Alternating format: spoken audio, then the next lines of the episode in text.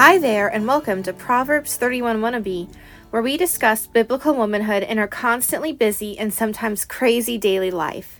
I'm Alexis Heaslip, and as a wife and mother of two, I am always striving and praying to be a Proverbs 31 woman of faith. Today is going to be such a good topic. I am so excited because today we are going to be talking about how Jesus um, face temptations and how we can learn from Jesus to tackle the temptations that will inevitably come our way. So let's dive on in. I am so excited to talk about this because this is something that we can teach our children and it's going to be great. So let's dive on in, y'all.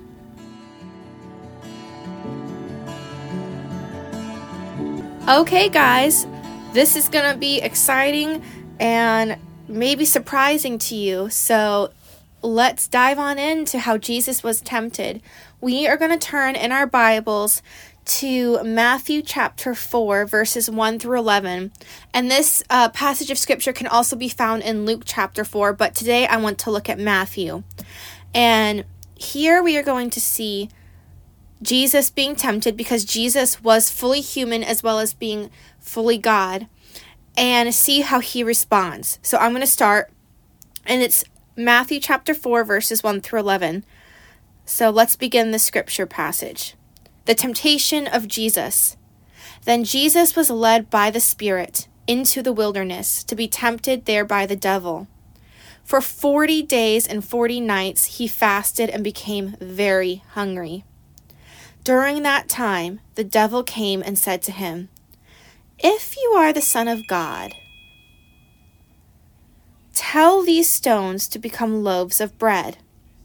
But Jesus told him, No, the scriptures say, People do not live by bread alone, but by every word that comes from the mouth of God. Then the devil took him to the holy city, Jerusalem, to the highest point of the temple, and said, If you are the Son of God. Jump off. For the scriptures say, He will order His angels to protect you, and they will hold you up with their hands, so you won't even hurt your foot on the stone. Jesus responded, The scriptures also say, You must not test the Lord your God. Next, the devil took him to the peak of a very high mountain and showed him all the kingdoms of the world and their glory. I will give it all to you, he said, if you will kneel down and worship me. Get out of here, Satan, Jesus told him, for the scriptures say, You must worship the Lord your God and serve only him. Then the devil went away and angels came and took care of Jesus. Wow, wow, wow. What powerful verses and what appropriate verses these are in our time of Lent and preparation for Easter. I don't know about you, but I feel like this is just such a relatable passage because I have definitely been tempted more than once in my life. I don't know about y'all, but temptations have come my way in many ways, shapes, and forms. And, you know, I love how there are these three different types of common temptations that the devil tried to come after Jesus with that we face all the time. So I'm going to dive into these, break these temptations down, and then we are going to see how Jesus responded to these temptations. It's going to be great. So, we see that the devil goes after the physical weaknesses first. Jesus, just like the uh, Israelites in the desert, there's a lot of parallels to that um, in this passage. He fasted, he was hungry, he didn't eat for 40 days and 40 nights, and he was hungry. I can't even go 10 hours without getting hangry if I haven't had anything to eat. So imagine 40 days, no food. you're tired, you're hungry, you're wasting away from starvation, and the devil goes, hmm, let me go after the physical temptations first. So he tells Jesus, look, if you're the Son of God, see, hear that? That was like a taunt, wasn't it? He's like, ha ha, you're probably not even capable of doing this. He was trying to egg Jesus on. And he said, Take these stones and make them loaves of bread. And Jesus came back with the word. And it's funny because these verses um, that he quotes to counteract what Satan has to throw at him mostly come from Deuteronomy. Um, so he quoted that and he said, You know, man does not live by bread alone. So Jesus says, I don't need bread to be sustained. I have my Father in heaven. I don't know about you, but food is something that I can, this temptation with food is something that I can really relate to. Food is something that has always been one of my uh, weaknesses, one of my go tos for temptations. Um, and the reliance that I have, as well as so many of us have on food in an addictive way, can really make us stray from the need that we have, that we should be seeking in God. Whenever I feel sad or angry or lonesome, my go to used to be food. I used to turn to food for comfort instead of turning to the Lord. So, this verse is a, a, a, great reminder that food should not be the source of our comfort, the Lord should be the source of our comfort. And that's just been really powerful to me. I still struggle with food to this day, but this is a beautiful uh, reminder to us that God is the source of everything. God should be our our go-to, not s- material objects. It doesn't even have to be food. It could be the iPad, it could be the internet. You could replace food with anything else. But the point is is it's not the physical stuff that matters. It's God that matters and our relationship with him. And I just think that that is why the the devil just uses the physical things to try to turn our attention away from God because it's so easy for us to get distracted by the physical things.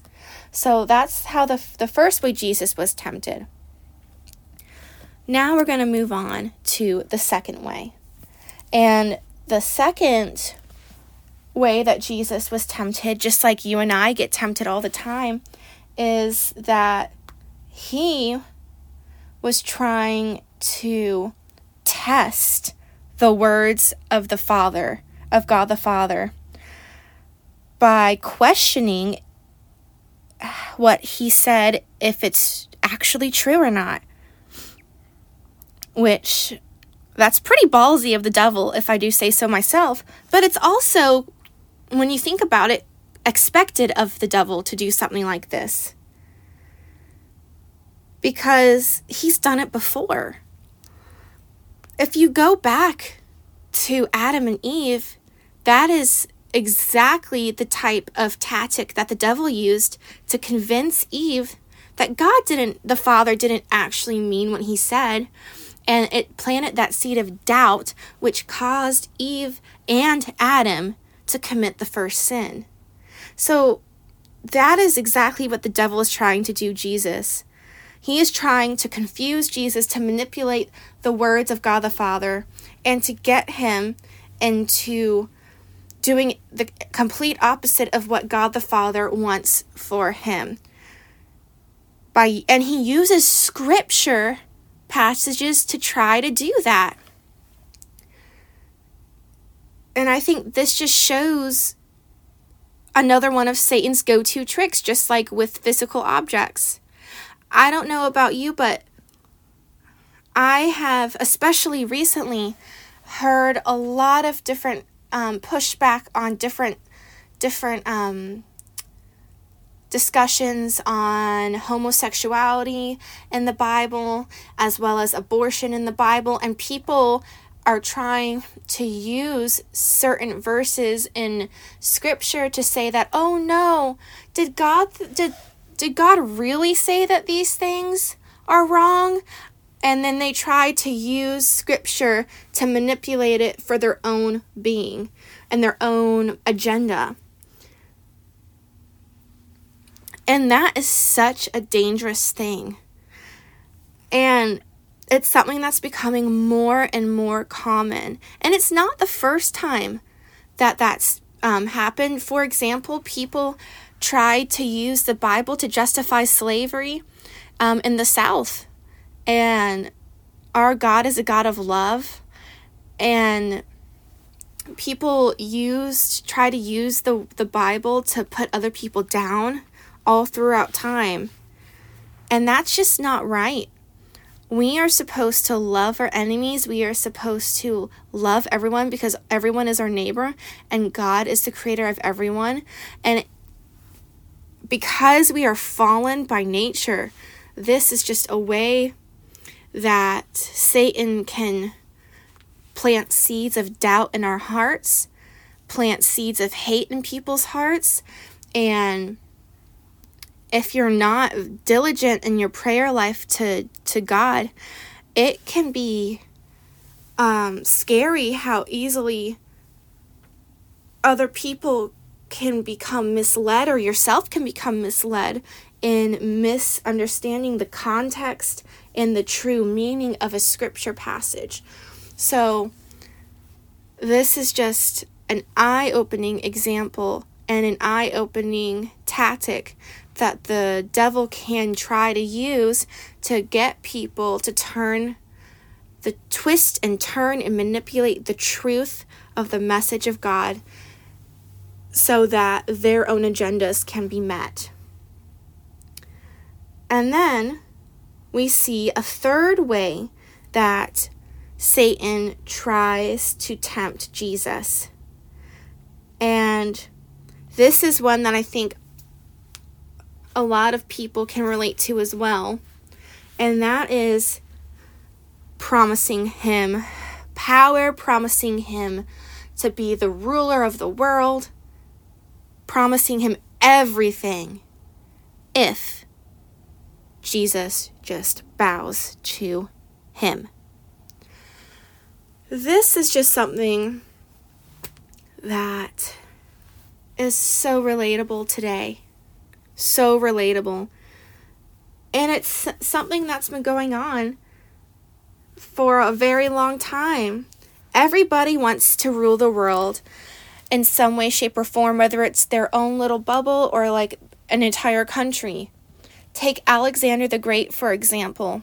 He wanted to literally rule the whole known world at the time. And he went out and he conquered everything in his path. But no matter how much land and how many people he conquered, he was never satisfied. You can take a look at the civilization of Rome and and you'll see the same thing no matter how much control the Roman the Romans had over the world, they still weren't happy. They were always looking to be in control of something more, more, more. Because they didn't have God in their lives.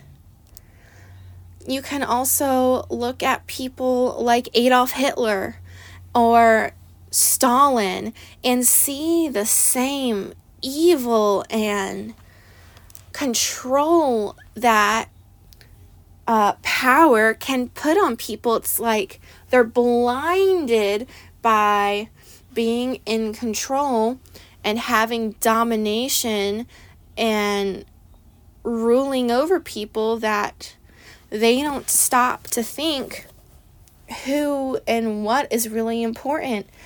But Jesus, Jesus did not cave to that temptation. because he remembered the scriptures and he looked at Satan. He said, You get away from here because he remembered that you must worship the Lord your God and only serve him. And you see, those three temptations that Jesus faced the physical temptations, the temptation to test God's authority, and the temptation to, to feel as if you have the power and not God. Those are things that we all face every single day. And Jesus responded in a way that sets the example for all of us. But okay, he set the example, he set the bar. So, what are some things that we need to do so that when we face a temptation, we can respond like Jesus? Let's find out.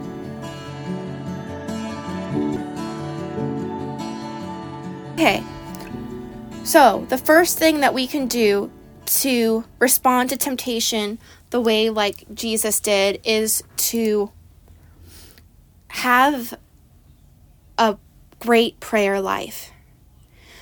Without prayer, how can we know what the will of God is for our life? We can't. We have to have that relationship with our Father in heaven so that He can guide us and help us and respond to us when so that we can live a life that reflects his will.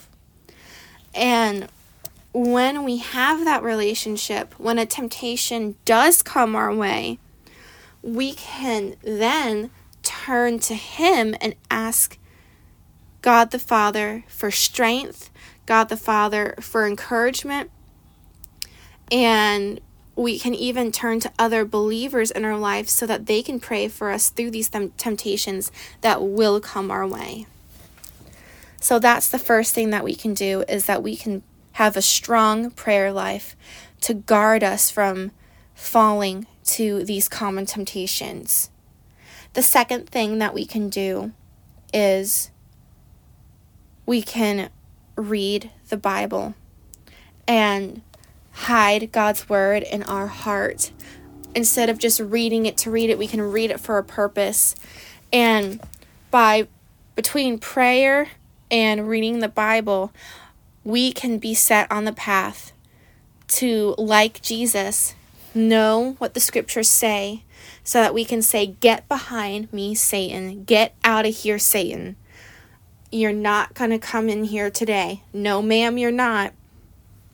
And we can cast him out whenever a temptation comes our way. You can say the prayer when you feel that temptation coming on. You can say, Lord, Help my heart. Help me to be strong. Help me to stay in your will. And I cast this temptation from Satan out. And that's powerful. And the last thing that we can do is that we can be reminded of how Jesus handled these temptations. And we can turn to Him for help anytime, anywhere. Because we know that because Jesus was fully man, he experienced and He understands exactly what we're feeling. And that's so beautiful that our God loved us so much that He wanted to understand what temptation was like. So that when He went and He was in the garden praying, He understood the weight of suffering that He was about to take on so that we could be saved. And I think that's just beautiful. He knew what we would be facing. He knew that we would struggle every single day with different temptations that come our way. And He loved us so much that He was willing to die for us on the cross. So I just am so relieved that we have this example about what to do when temptations come, and they will come, and they come in many forms. but we can now know how to be prepared, what to do when we face a temptation, and who we can turn to for help.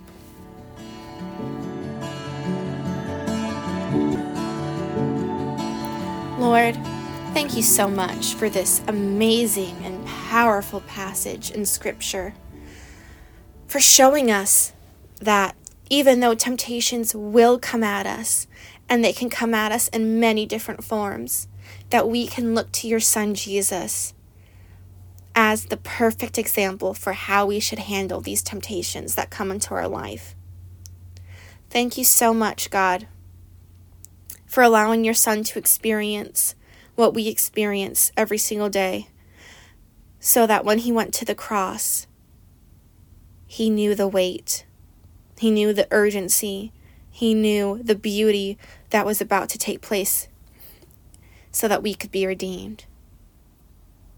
As we approach Easter, as we finish up this time of Lent, Lord, I pray that our focus can be turned sharper and our vision can be placed on this redeeming love that you have given us.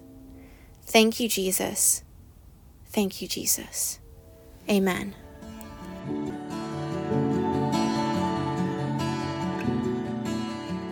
Thank you for listening to Proverbs 31 Wannabe. We hope you enjoyed the program. If you enjoy our show, please rate and review us on Apple Podcasts. Find us on Instagram and Facebook, and check out our website at www.proverbs31wannabe.com. We would love to hear from you, especially in the comments. I would love for you to comment on our recent posts and hear how you pray when a temptation comes your way. Be sure to come back next week as we discuss one of the most beautiful prayers in the Bible, the Our Father. Until then, this is Alexis Heaslip, and I hope you have a fabulous rest of your day. God bless.